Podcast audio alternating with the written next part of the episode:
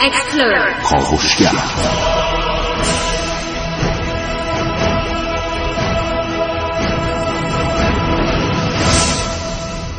به نام خداوند بخشنده مهربان خانم ها آقایان دوستان شنونده سلام و صبحتون بخیر.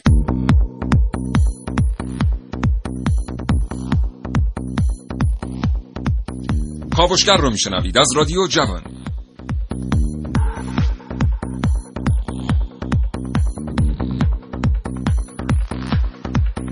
چشماتون رو ببندید و تصور کنید یک روز یکی از دوستان شما با شما تماس می‌گیره و با خوشحالی شما رو دعوت می‌کنه تا در مراسم تولد فرزندش شرکت بکنید. اما این تولد تولد صفر سالگی است. یعنی فرزند او در تاریخی که به شما اعلام میشه تازه قراره به دنیا بیاد. شما با تعجب از او می‌پرسید که چه اتفاقی افتاده؟ شما که سالها بچه دار نمی‌شدید و او در مورد راه حلی که به تازگی پیدا کرده با شما صحبت می‌کنه. راه حلی که به خیلی از زوجهای جوان که آرزو دارن صدای یک بچه رو در خونشون بشنون کمک می‌کنه و کمک کرده که بتونن بچه دار بشن.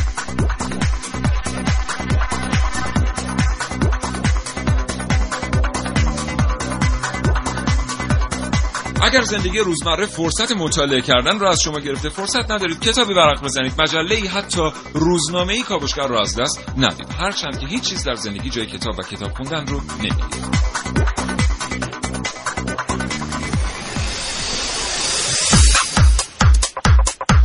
کاوشگر. اجاره رحم چطور صورت میپذیره؟ کدام نهادها در ایران متولی این کار هستند؟ چه کسانی می‌تونن از این سازوکار استفاده بکنن برای بچه دار شدن اینها و خیلی چیزهای دیگر در کاوشگر امروز؟ کاوشگران جوان حسین رضوی، سعید مولایی، خانمها نازنین علیدادیانی و عارف موسوی برنامه‌هایی را آماده کردند که در فرصت مناسب خواهید شنید. محسن رسولی اینجاست تا حاصل پژوهش های خودش رو با شما دوستان شنونده به اشتراک بگذاره دو گفتگوی تلفنی خواهیم داشت با دو کارشناس متخصص. امروز گفتگوی ما رو خواهید شنید با آیدین ملازاده حقوقدان. همچنین دکتر شیرین احمد نیا جامعه شناس و عضو هیئت علمی دانشگاه علامه. کاوشگر رو بشنوید تا ده خب بریم برنامه رو آغاز کنیم. محسن سلام صبح بخیر. به نام خدا سلام صبح بخیر خدمت همه شنوندگان خوب کاوشگر. امیدوارم که روز بسیار خوب و نیکویی رو در پیش رو داشته ان شاء حال احوالت چطور خوبی شما؟ قربان. چه خبر امروز؟ باشی. خب امروز می‌خوایم در مورد یکی از روش هایی که زوجین نابارور ازش استفاده می‌کنن برای حالا فرزند دار شدن و بچه دار شدن و اون آرزوی همیشگی مادر شدن و پدر شدن از این طریق تحقق پیدا می‌کنه. این خیلی خوبه. روش های دیگه هم هست اما مشکل کجاست؟ مشکل اینه که زمانی که این مقوله وارد بازار سیاه میشه شغلهایی ایجاد میشه بله. دلال هایی به میون میان که اینها سودهای کلانی آیدشون میشه و یک بازار نمی‌خوام بگم بازار کثیف اما بازار آنچنان تمیزی بله. هم نیست واقعا بله.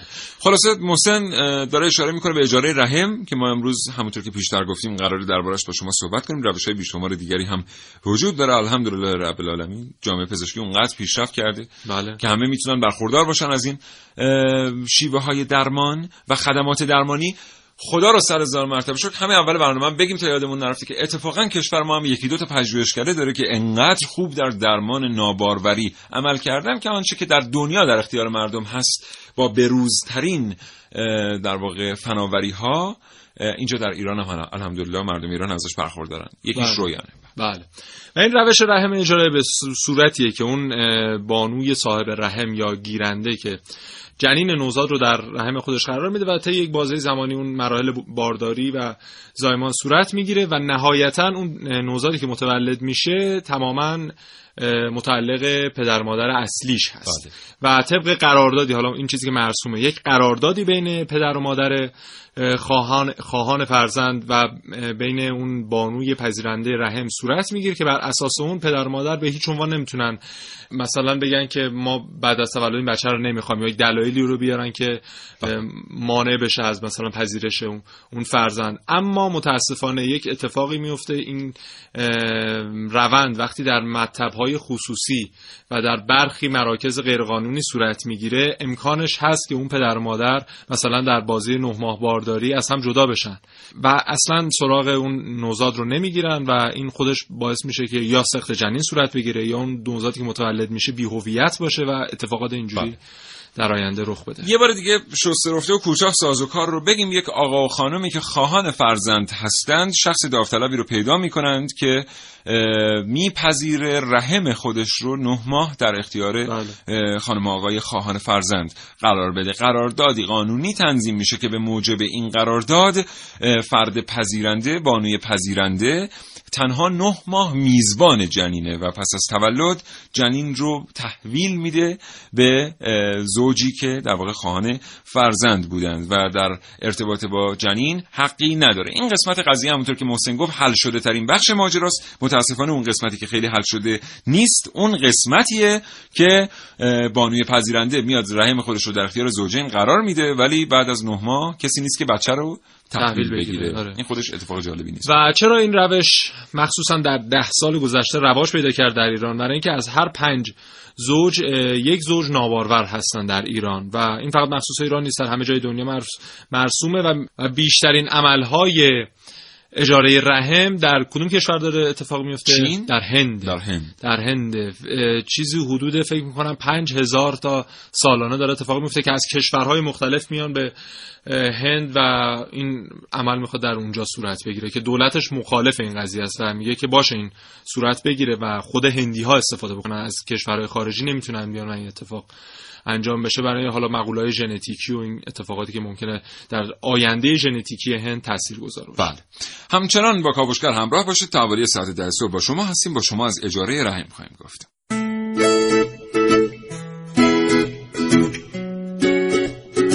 یه زوج رو تصور کنید. یک زن و یک شوهر. در کنار هم به خوبی و خوشی زندگی می‌کنن اما ظاهرا یه چیزی کم دارن.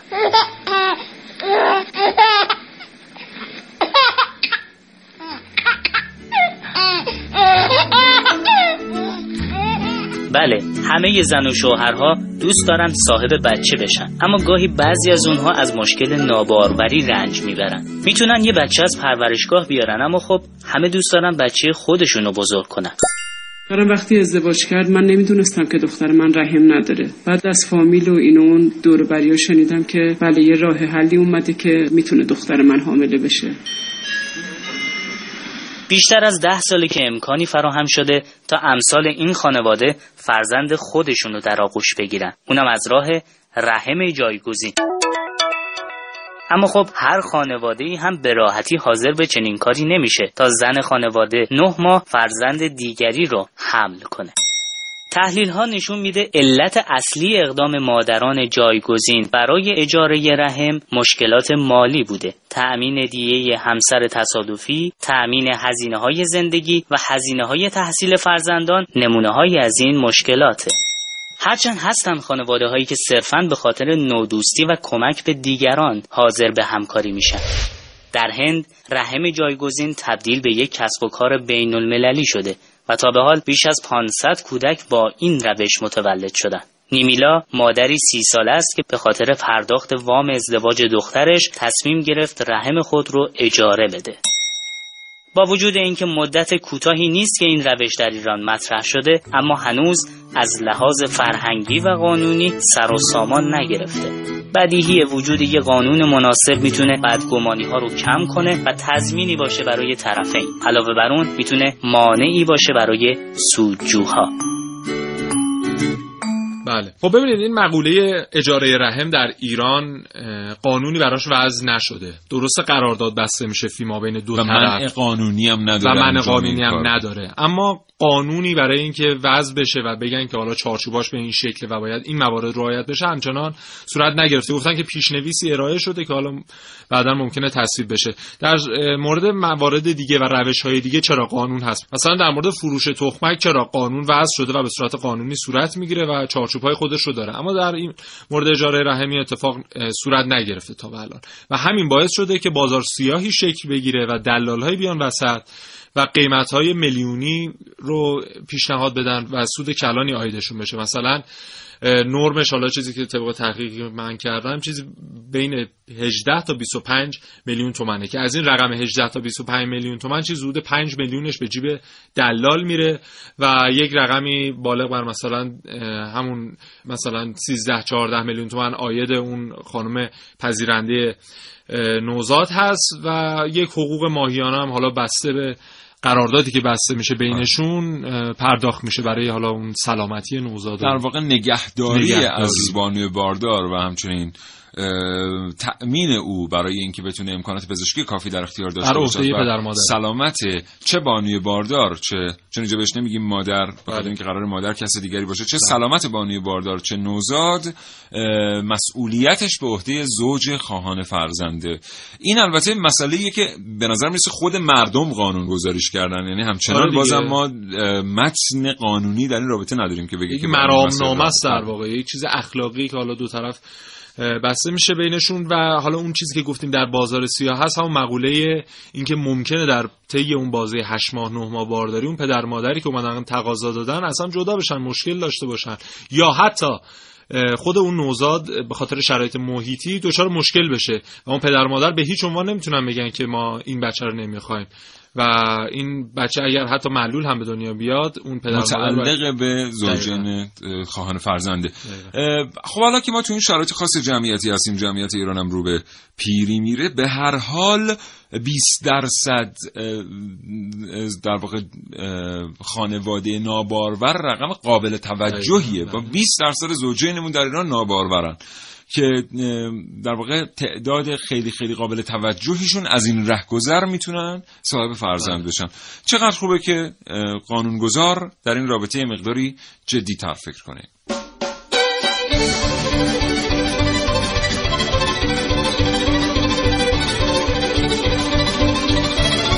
کاوشگر.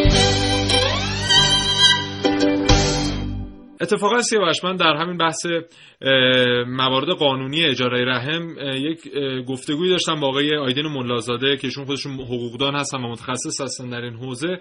بریم بخشی از این گفتگو رو با هم بشنویم. فکر می‌کنم خالی از لطف نباشه. بشنویم گفتگویی رو که محسن مهیا کرده. برمیگردیم برنامه رو ادامه بله.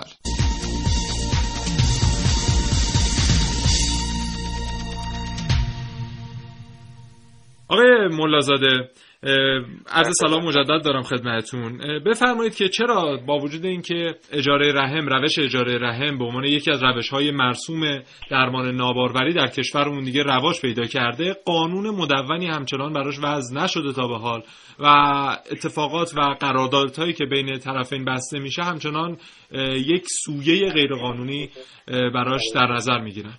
سلام عرض دارم خدمت شما و شنوندگان محترم و دوستان گرامی. با توجه به اینکه بحث اجاره رحم یک بحث جدید و میشه گفتش که به روز هستش به خاطر همین ما در مجموعه قوانینی که در خصوص مسائل بهداشتی یا سلامت ما داریم بهش به اون صورت پرداخته نشده. ولی با این حال میشه با توجه به قوانین مدونی که ما توی جامعه داریم بر اساس اونها براش راهکارهایی رو ارائه داد. بسیار خب فکر نمی کنید همین عدم وجود قانون باعث شده که مثلا در بخش مختلف چه در بستن قراردادها چه در تامین داروها دلالهایی به وجود بیان و سوتای کلانی آیدشون بشه از این طریق؟ متاسفانه توی کشور ما یکی از بزرگترین موزلاتی که ما داریم این هستش که تمام چرخه های مختلف کاری اهم از اقتصاد اهم از حتی فرهنگ و سلامت از دست کارشناسای امر از دست افرادی که باید تو این زمینه بتونن ورود پیدا بکنن و کار بکنن متاسفانه خارج شده و افرادی که اطلاع و میشه گفتش که تبخوری تو این زمینه ندارن ورود پیدا کردن و اونها سررشته امور رو به دست گرفتن. بله. توی بحث اجاره رحم هم ما دوباره همین چرخه ناسالم همین چرخه میشه گفتش که غیر قانونی رو بعضی وقتا مشاهده می‌کنیم که حتما باید نسبت به اونها یک اقدام و چارهجویی اساسی بشه. درسته. خب آقای ملازاده می‌دونیم که در خیلی از موارد در همین قراردادهایی که بسته میشه به عنوان مثال بعد از یکی دو ماه در زمانی که در مدت زمانی که اون دوره بارداری داره سپری میشه پدر و مادری که تقاضای اجاره رحم رو کرده بودن شاید ممکنه از هم جدا بشن و دیگه هیچ کدوم سراغ اون نوزاد رو نگیرن. و اون خانم پذیرنده رحم در واقع هیچ مرجعی نباشه برای مراجعه و برای دادخواهیش. خب عدم وجود قانون از این جنبه ها ممکنه ضربه زننده باشه برای همین قراردادهایی که میگید که نیاز آنچنانی به وجود قانون ندارن.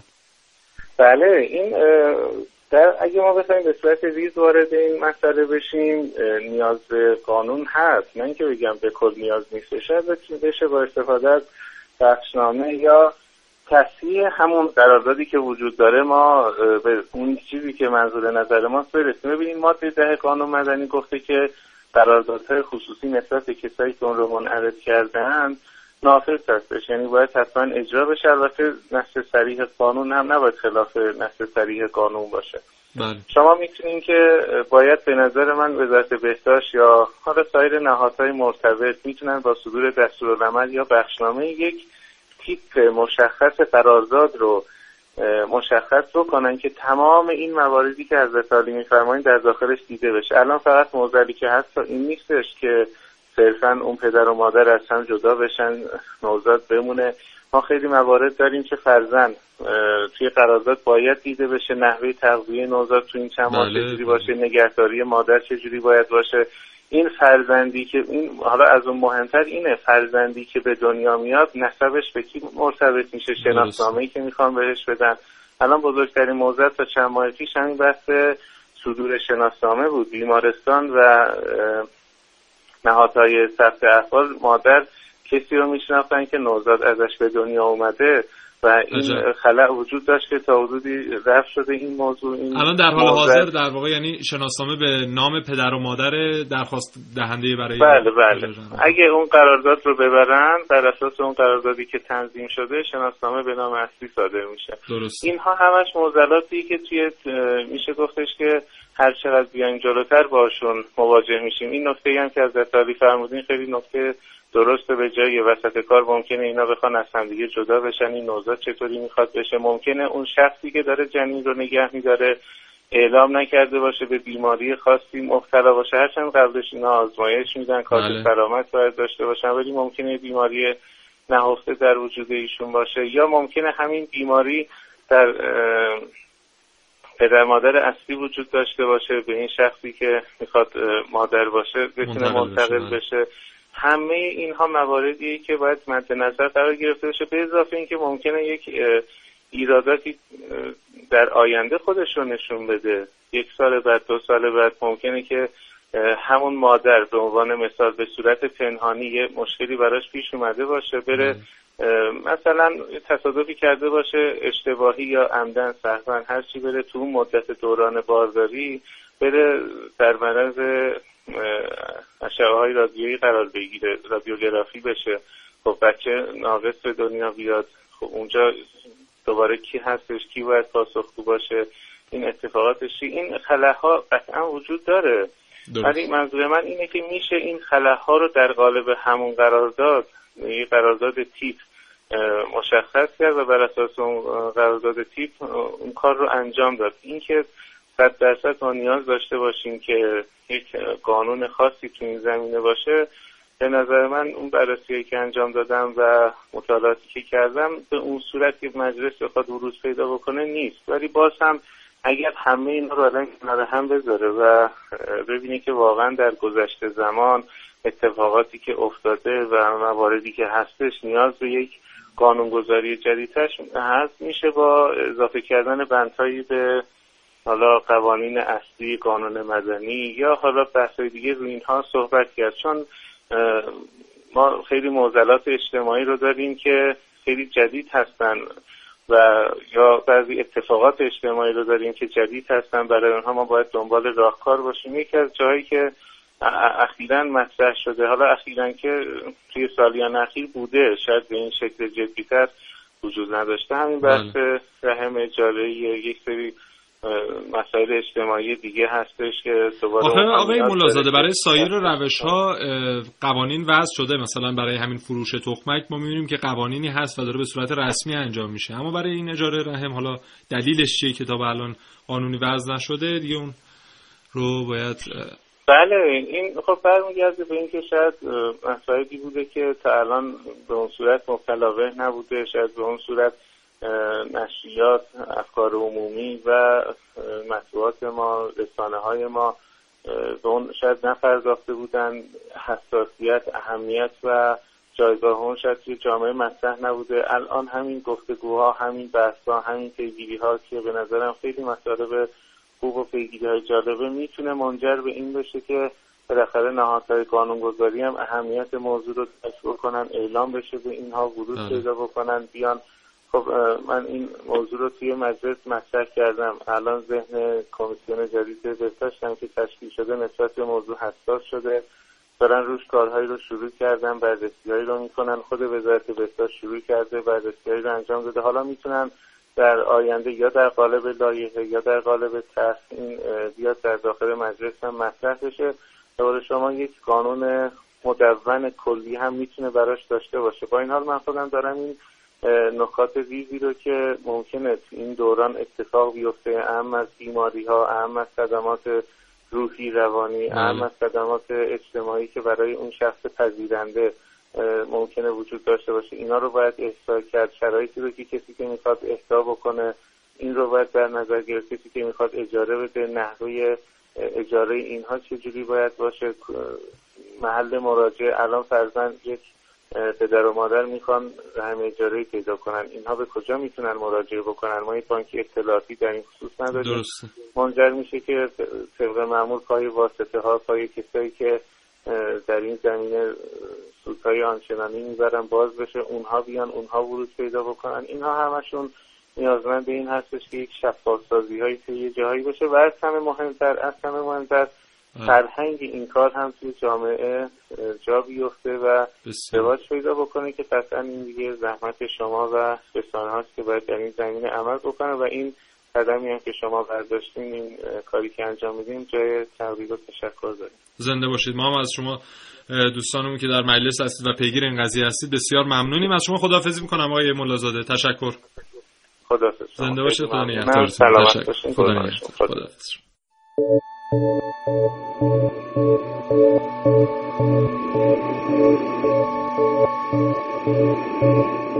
شما. جاش دیدی سه هزار متر پنج تا اتاق زیرزمین. اون طرف نگاه کنید این طرف اتاق در اتاق این طرف نگاه کنید آشپزخونه درنده تشریف بیارید نگاه کنید وان و توالت فرنگی و به نظر شما قیمت یه سال اجاره یه خونه خیلی اعیونی و اصطلاحا شیک و با کلاس تو شمال شهر تهران در حسب متر؟ چقدره؟ هر عددی که به ذهنتون اومده رو می‌تونید واسه خودتون نگه دارید چون باید بگم خونه هایی هستن که از این هم گرونترن رحم مادر در هنگام حاملگی مساحت بسیار کمتری از یک متر مربع رو داره و تازه اونجا نه خبری از استخر هست نه حال پذیرایی اتاق خواب آشپزخونه و نه حتی یه سرویس بهداشتی ساده اما فرزندی که در یک رحم اجاره قرار داره احتمالا داره یکی از گرونترین اجاره نشینی های دنیا رو قبل از اینکه حتی به دنیا بیاد تحمل می‌کنه. هرچند که الان خانواده هایی که فرزندشون در رحم اجاره رشد می‌کنه از سر اجبار دارن این کار رو انجام میدن و احتمالا شرایط جسمی مادر کودک به گونه ایه که نمی‌تونه بچهش رو در رحم خودش نگهداری کنه اما تا حالا فکر کردید که این بچه ها ممکنه چه احساسی داشته باشن؟ ساده است اگر بگیم بچه ها تا قبل از به دنیا اومدنشون هیچ احساس و درکی نسبت به محیط اطرافشون ندارن. چون تحقیقات جدید دانشمندان مشخص کرده که جنین از یه زمانی به بعد کاملا متوجه اتفاقاتی که در خارج از رحم میافته میشه. اما تا چند اندازه میشه کنترل کرد که جنینی که در یک رحم اجاره ای رشد می‌کنه شرایط مناسبی رو به هنگام رشد طی کنه. راستش این نگرانی و ترس راجع به رحم های اجاره همیشه با من همراه بوده و اون اینه که آیا ممکنه در آینده نزدیک رحم های اجاره که آرزوی محال بچه دار شدن برای خیلی از زوجها رو برآورده کردن به مرور تبدیل شن به راهی برای فرار مادران آینده از دردها و مشکلات زایمان؟ نگرانم از اینکه نسل های آینده در رحم های اجاره به دنیا بیان در خانه های اجاره زندگی کنند و در نهایت در قبرهای اجاره برای همیشه خاموش بشن. نگرانم نگران برای آیندگانی که شاید مجبور شن تن به یک زندگی اجاره بدن.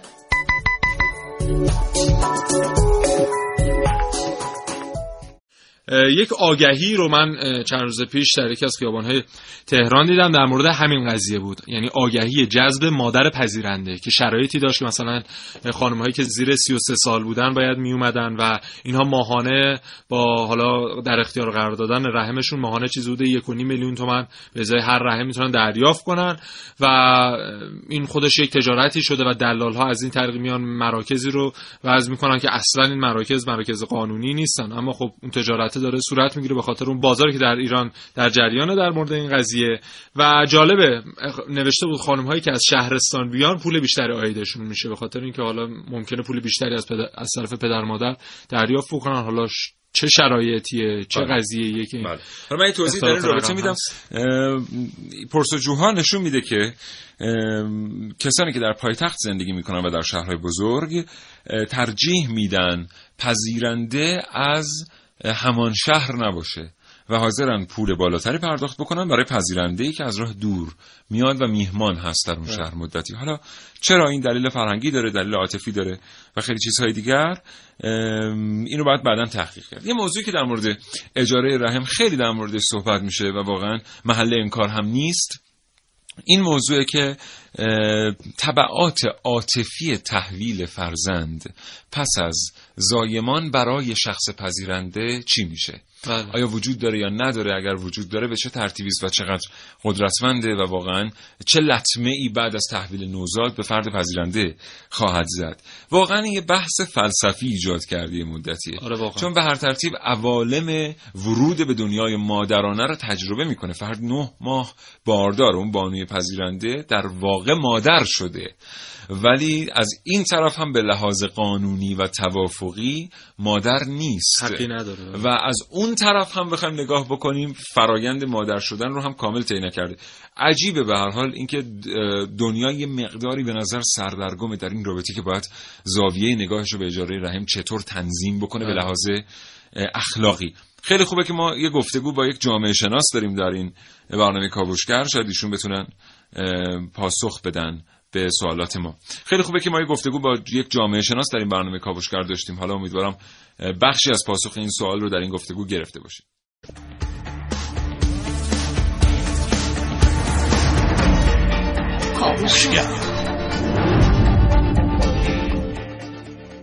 یه بار دیگه سلام می‌کنم به شمایی که همین الان به جمع شنوندگان برنامه کاوشگر پیوستید و این برنامه رو میشنوید. کاوشگر با شما امروز در مورد اجاره رحم که یکی از شیوه های کمک به زوجهای ناباروره صحبت می‌کنه. همینطور امیدوارم شمایی که از ابتدای برنامه تا حالا با ما همراه بودید نظرتون تأمین شده باشه و لذت برده باشید. ببینید یک روندی داره این مقوله اجاره رحم که خب باید اون لقاح صورت بگیره بعد انتقال به رحم پذیرنده و اون دو مادر یعنی اون چه پذیرنده چه اون کسی که درخواست بچه دار شدن رو داره اینها دارویی باید مصرف بکنن و بعد از زایمان به هیچ عنوان دیگه اون نوزاد در اختیار اون مادری که رحم پذیرنده رو داشته قرار نمی‌گیره و شیردهی باید توسط خود مادر اصلی صورت بگیره و به خاطر همین داروهایی مصرف میشه که بتونه به لحاظ زیستی مادر به مرحله شیردهی برسه و اکثر این بچه هم از شیر مادر تغذیه می‌کنن بعد از این قضیه به خاطر خود همون مقوله عاطفی بله. هم یک بخشی از این قضیه هست که رفتن به این سمت. اینو می‌خوام بگم که اون دارویی که چه مادر پذیرنده چه مادر پیشنهاد دهنده مصرف می‌کنن این خودش باز یک محلیه برای دلالی و بازار سیاه و خیلی ها دارن از این طریق سود آیدشون میشه. و اون نکته هم که گفتی حالا مقوله عاطفی هست و این می‌تونه در دراز مدت مشکل ایجاد بکنه در جامعه یک جنبه دیگه هم اینه که ما هیچ ثبت اطلاعاتی چه از مادر پذیرنده و چه پیشنهاد دهنده صورت نمی‌گیره در مراکز. و حتی اگر هم ثبت اطلاعاتی صورت بگیره مثل اتفاقی که در رویان داره انجام میشه اون اطلاعات کاملا محرمانه هستن. و اون نوزاد زمانی که به سن بلوغ برسه به هیچ عنوان دسترسی به این اطلاعات نداره. و این رو حالا جامعه شناس ها میگن که ممکنه اون فرزند در آینده زمانی که به سن بلوغ رسید از یک دختر خوشش بیاد و نمی‌دونه که آیا اون دختر یا پسری که بهش علاقه مند شده نسبتی باهاش داره یا نه ممکنه اون دختر هم در رحم همون مادری که این بله. پسر بله. درش بزرگ شده خلاصه نتیجه می‌گیریم که خیلی از این ماجراهایی که تو این فیلم های هندی می‌بینید اصلا بله، ممکنه ممکنه اتفاقا اتفاق بیفته در. دنیای واقعی یعنی الان شما یه نگاهی بیاندازید به 20 سال بعد که این بچه‌هایی که الان دارن از طریق اجاره رحم به دنیا میان بزرگ شدن یه دفعه ممکنه مثلا خیلی با هم خواهر باشن برادر باشن چون اطلاعاتی جایی ثبت نشده است. و واقعا باید به اینا فکر کرد اینا. یعنی مدیریت اطلاعات بله. باید واقعا صورت بگیره. اصلا باید به اینا فکر کرد واقعا چون اینا می‌تونه گره های اجتماعی به وجود بیاره. وقتی که میگن که باید گروهی جامعه شناس در کنار گروه های مختلفی که راه حل برای مشکلات جامعه ارائه می‌کنن در حوزه پزشکی و مهندسی حضور داشته باشن خاطر- دلیلش اینه. که ما یه روز نگاه نکنیم ببینیم بله الان مشکل ناباروری رو برای 20 درصد زوجین در کشور حل کردیم ولی 20 سال دیگر با یک موج در واقع اجتماعی طرف میشیم. و مشکل ما می‌دونید چیه؟ کلا هر جا می‌بینیم بازار سیاهی صورت گرفته به خاطر اینه که قانون مدونی نداشتیم. بله. و ما همچنان می‌ذاریم هر بازار سیاهی رواج خودش رو پیدا کنه دلالا کار خودشون بکنن ما هم قانون وضع نکنیم بذاریم اونا کار خودشون بکنن کاری هم به کار ما نداشته باشن. بله. و این در دراز مدت مشکلات عظیمی وجود میاره واقعا. متشکرم دوستان همچنان بشنوید کاوشگر رو. فکر می‌کنم اگه فرصت اجازه بده یه بار دیگه ما فرصت خواهیم داشت تا با شما صحبت کنیم.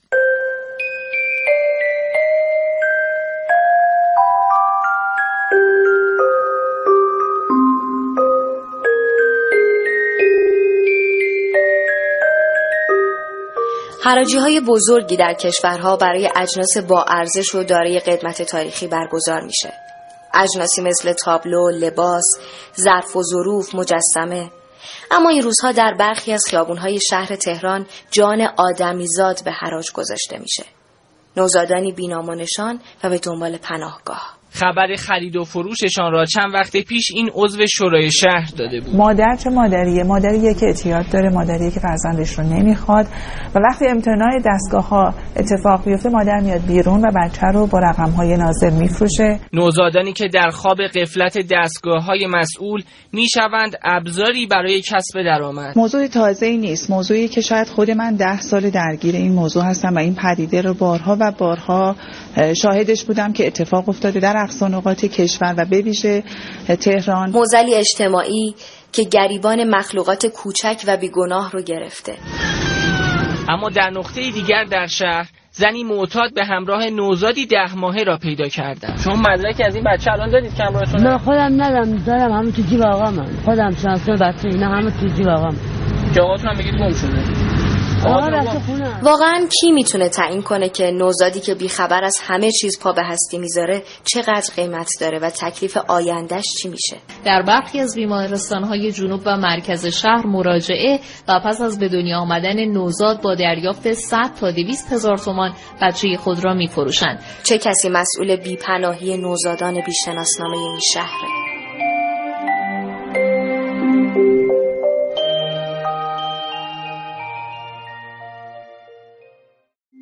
بسیار خوب. گفتگو می‌کنم با خانم دکتر شیرین احمدنیا جامعه شناس و عضو هیئت علمی دانشگاه علامه طباطبایی. خانم دکتر عرض سلام دارم خدمتتون.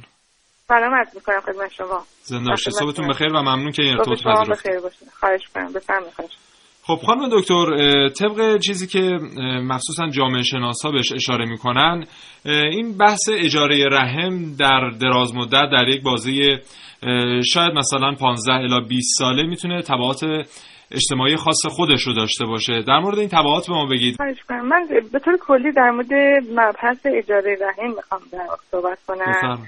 مبناهاش و نقطه نظری که از منظر جامعه شناسی و جامعه خانواده می‌تونیم داشته باشیم.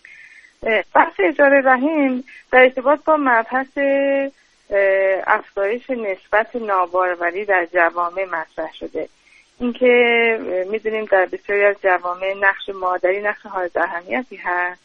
و در شرایط کنونی ما شاهد افزایش نسبت های ناباروری هستیم به دلایل مختلف که در این ناباروری ممکنه زنان و مردان و هر دوی اونها نقش داشته باشن. به عنوان کسانی که دچار مشکلی هستن از نظر بیولوژیک موفق به ایفای نقش والدینی نشن به هر ترتیب. ولی از اونجا که در فرهنگ ما و فرهنگ بسیار از کشورها تشویق و توصیه نسبت به ایفای نقش والدینی و والدگری وجود داره. خیلی به تحت فشارهای اجتماعی قرار می‌گیرن و اینکه بتونن این نقیصه رو جبران کنن. در چارچوب پاسخهایی که پزشکی و حوزه پزشکی بهداشت به این مشکل اجتماعی میده از جمله بحث اجاره رحم مطرح شده. خب این بحث اجاره رحم به ظاهر قضیه ممکنه که ظاهر خوشایندی باشه به این ترتیب که کسی ممکنه که تقاضا داشته باشه در این زمینه همکاری کنه.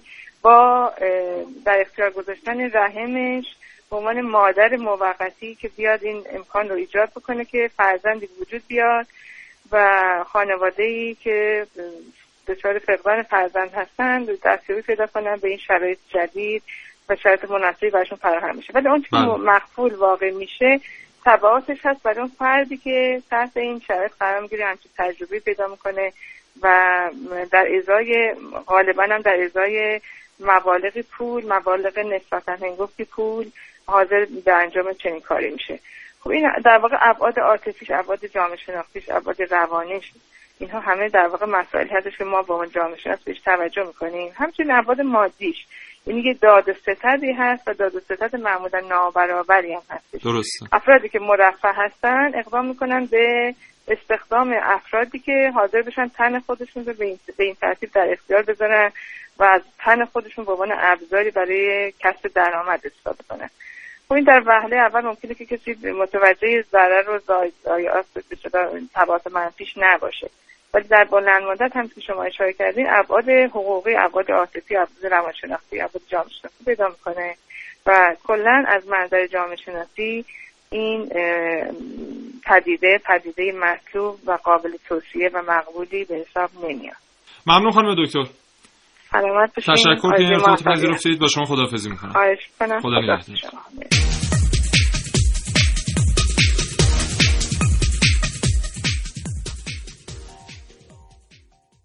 خب اینجا من به یه موضوع اشاره بکنم خیلی جدی. اونم این که اجاره رحم یک راه حله یک راه حل نهایی و قطعی است.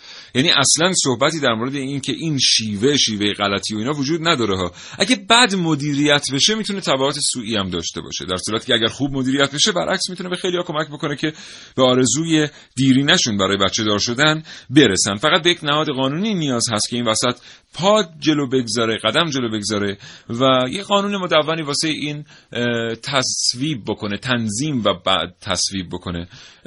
دیگه مراکز خصوصی هم اون وقت می‌دونن چیکار باید بکنن. خیلی هم که الان براشون مشکل ایجاد شده واقعا تقصیر ندارن. ببینید شرایط عاطفیه یعنی ما الان تعداد خیلی زیادی مادرانی رو داریم که متاسفانه در ماه ششم و هفتم آزمایشات نشون داده که جنین آنطور که باید رشد نکرده و این کودک ناقص متولد خواهد شد و ناپدید شدن پدر و مادر خواهان فرزند.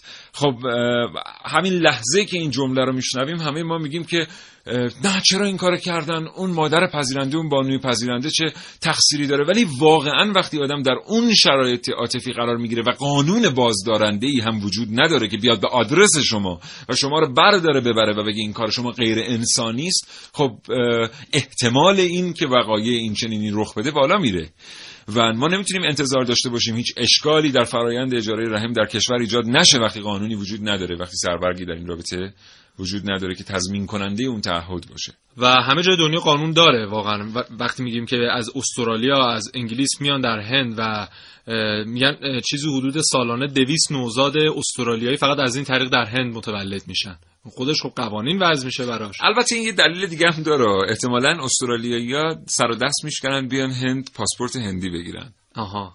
دیدی بعضیا میرن یه جایی به دنیا بیان پاسپورت بگیرن. آره، چون استرالیا که می‌دونی جای زندگی نیست اصلا یه آره. بلاد خشک و دور افتاده و میگن اصلا تو گشنگی و اینا هم غرقن مردم. هند ولی اینجوری نیست. هند اصلا پول و نعمت و فراوونی هم بود جمعیت هم که زیاد و فیلم هم که زیاد فیلم هم بشینید که فیلم زیاد. صنعت سینما و اینا. اصلا کلا به لحاظ اقتصادی اینا میان اونجا پاسپورت بگیرن. بله. یعنی اینا همش فیلمه. حالا این قضیه فیلم و بازیگر و اینها ما هم بازیگرامون رسم شده جدیدن که میرن در خارج از ایران بچه‌هاشون به دنیا میارن به خاطر مسائل آیندهشون. اینم بگیم که خیلی از بازیگرای معروف دنیا بچه‌هاشون از این طریق به دنیا اومده. رابرت دنیرو مثلا بله. از این طریق سه تا بچه‌هاش اینجوریه. یعنی یه دوقلوی از این طریق آورده و یه دختر. بله. یا مثلا جورج لوکاس خالق جنگ ستاره بله بله اینم از این طریق بله. چقدر رواج داره بین بله. حالا کشور ما. انقدر جا افتاده است در بسیاری از کشورها که اون کسی که به عنوان پذیرنده بیش از یک بار این کار رو انجام میده است حقوق اجتماعی خاصی هم برخوردار بله. میشه. چون این احتمال به هر حال وجود داره که او بیشتر در معرض آسیب های روحی و روانی باشه و از سوی دیگر او داره دو تا مشکل رو حل می‌کنه. یه مشکل بر اساس اون قرارداد داره از زوجین نابارور حل میشه. ولی یه مشکل دوم داره از جامعه حل میشه. از جامعه ای که قرار پدر و مادر بالقوه ای رو بپذیره که هرگز بچه دار نمیشن. از جامعه که با مشکل سقوط منحنی جمعیت مواجهه. پس یک حق اجتماعی هم وجود داره در مورد اون بانوی پذیرنده. و چقدر خوبه که ما که اتفاقا شرقی هستیم بله. قطعا بشینیم قانونش رو مصوب کنیم بهتر از اون قانون رو خواهیم نوشت چقدر خوبه که هرچی زودتر این کار رو انجام بدیم. بله. و در حال حاضر مثلا در اصفهان سالانه هزار نوزاد از این طریق دارن متولد میشن میشه خودش روزانه مثلا بین دو تا سه تا. نوزاد و رواج داره دیگه. از سال 73 فکر می‌کنم اولین بارم در خود اصفهان. یعنی اتفاقی بله. در ایران که طبیعی هم. هست به خاطر اینکه رویان و خیلی آره دیگه، پژوهشگرای آره. دیگر اونجا هستن. خیلی اتفاقات اینجوری اولین بار در اصفهان آره، افتاد بله. بله. خب الهی که این قانون هم همین امروز فردا سرکلش پیدا بشه از سردرگمی در بیان. ببینین یه بار دیگه یه بار دیگه یه بار دیگه. خواهش می‌کنم. دقت کنید به این موضوع. اصلا مهم نیست که ما این مشکل رو داریم یا نه. اصلا مهم نیست که در مجاورت ما کسی با این مشکل زندگی می‌کنه یا نه. یه بار به این فکر بکنیم. یک پدر و مادری که صاحب فرزند نمیشن مواجه میشن با یک راه حل. یک راه حل قطعی یک راه حل عالی. ولی یه نگرانی وجود داره که این نگرانی غیر پزشکیه یه نگرانی اخلاقی هم نیست. نمی‌تونن اعتماد کنن. در صورتی که این وجود داره این شانس. در یک قدمیشونه ولی میترسن. چرا؟ به خاطر اینکه اون اتفاق قانونی که باید باشه آنطور که باید باشه وجود نداره. اون نهاد ناظر آنطور که باید بله. باشه وجود نداره. متشکرم از اینکه برنامه کاوشگر تا این لحظه دنبال کردید دوستان شنونده امیدوارم از این برنامه استفاده کرده باشید. محسن از هم سپاس. زنده باشی. خدا نگهدارت. خدا نگهدار. تو خونه خیلی از ماها خردسال هست. بچه هست صدای گریه بچه میاد صدای خنده بچه میاد. لذت می‌بریم و قدرش رو می‌دونیم و خدا رو از این بابت شاکریم. خیلی ها توی خونشون از این نعمت برخوردار نیستن و وقتی به میهمانی میان خانه ما این رو میشه در نگاهشون دید. وقتی بچه ها گریه می‌کنن وقتی بچه ها میخندن. واقعا این راه حل هایی وجود داره الان که اینها رو جامعه پزشکی آمده به سرانجام رسونده. در کشور ما خیلیش بومی است. خیلی ها رو همین پزشکان سپید پوش سربلند ایرانی اومدن به نتیجه رسوندن.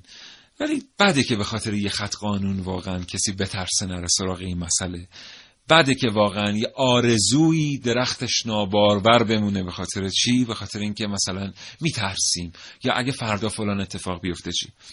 الهی که هر کس آرزوی بچه دار شدن داره صدای خنده و گریه بچه از خانش به گوش برسه تندرست باشید یا علی خدا نگهدار